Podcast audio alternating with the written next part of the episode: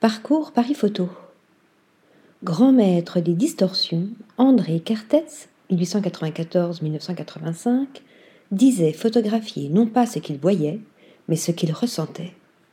C'est un peu dans cette optique que nous avons arpenté les allées de la plus grande foire mondiale dédiée à la photographie, à la recherche des pépites que nous vous livrons ici, des photographies donnant à ressentir par-delà l'image. C'est ainsi que nous avons été subjugués par la très grande sensualité de ce visage voilé photographié en gros plan par Judith Stenneken, montré à la Marshall Gallery, Santa Monica. Jouant à la fois de la proximité par le choix d'un cadrage très serré et de l'éloignement par l'usage du noir et blanc, donnant à l'ensemble un aspect marmoréen, la photographe parvient presque à faire sentir le souffle traverser le voile.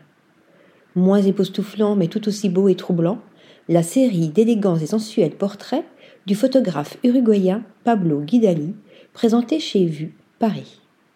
Des visages, des décors emmêlés, souvent floutés, au noir et au blanc velouté, sublimés par des tirages palladium sur papier coton. Situant sa recherche dans un champ plus onirique et fantastique, Agnès Geoffrey ne laisse d'intriguer, quant à elle, avec sa dernière série, Les Regardeuses, présentée par la galerie Florent Maubert un jeu de regard parallèlement activé à la patinoire royale de Bruxelles qui, en collaboration avec la galerie Miyako Yoshinaga de New York, montrait les portraits agrandis composés de 81 photos de Ken O'Hara issus de sa série One réalisée en 1970 dans les rues de New York. Une étrange multiplicité de traits dans l'unicité de la forme des visages. Toujours en noir et blanc, les portraits tronqués de la jeune photographe napolitaine Sharon Formicella Parisi, représentée par Di Mauer, nous auront aussi marqués par leur poétique mise en abîme des regards. Corps et solitude.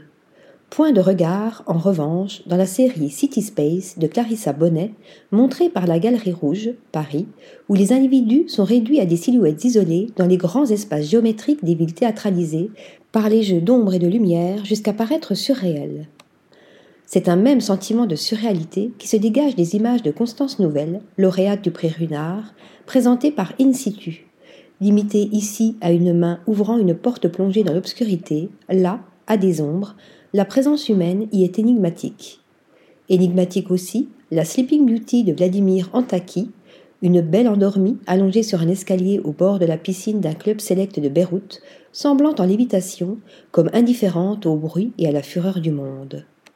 Énigmatiques encore, les paysages de David de Beiter de la galerie Baqueville, réexploitant les stigmates de photographies d'archives ayant servi à la construction de la mythologie des ovnis, taches éblouissantes, griffures transformées en traits lumineux, explorant les frontières entre réalité et fiction, ces paysages ufologiques irradiants issus de sa série Les Sceptiques nous interrogent quant à l'obsolescence programmée de nombre de nos croyances fondées sur la seule puissance illusoire de l'image une irréalité bien éloignée des vrais corps photographiés sans filtre de Claudine Doury, In Camera Gallery Paris, Ren Hang et Marie Tomanova, ou Yelena Yemchuk, Cominec Berlin. Article rédigé par Stéphanie Dulou.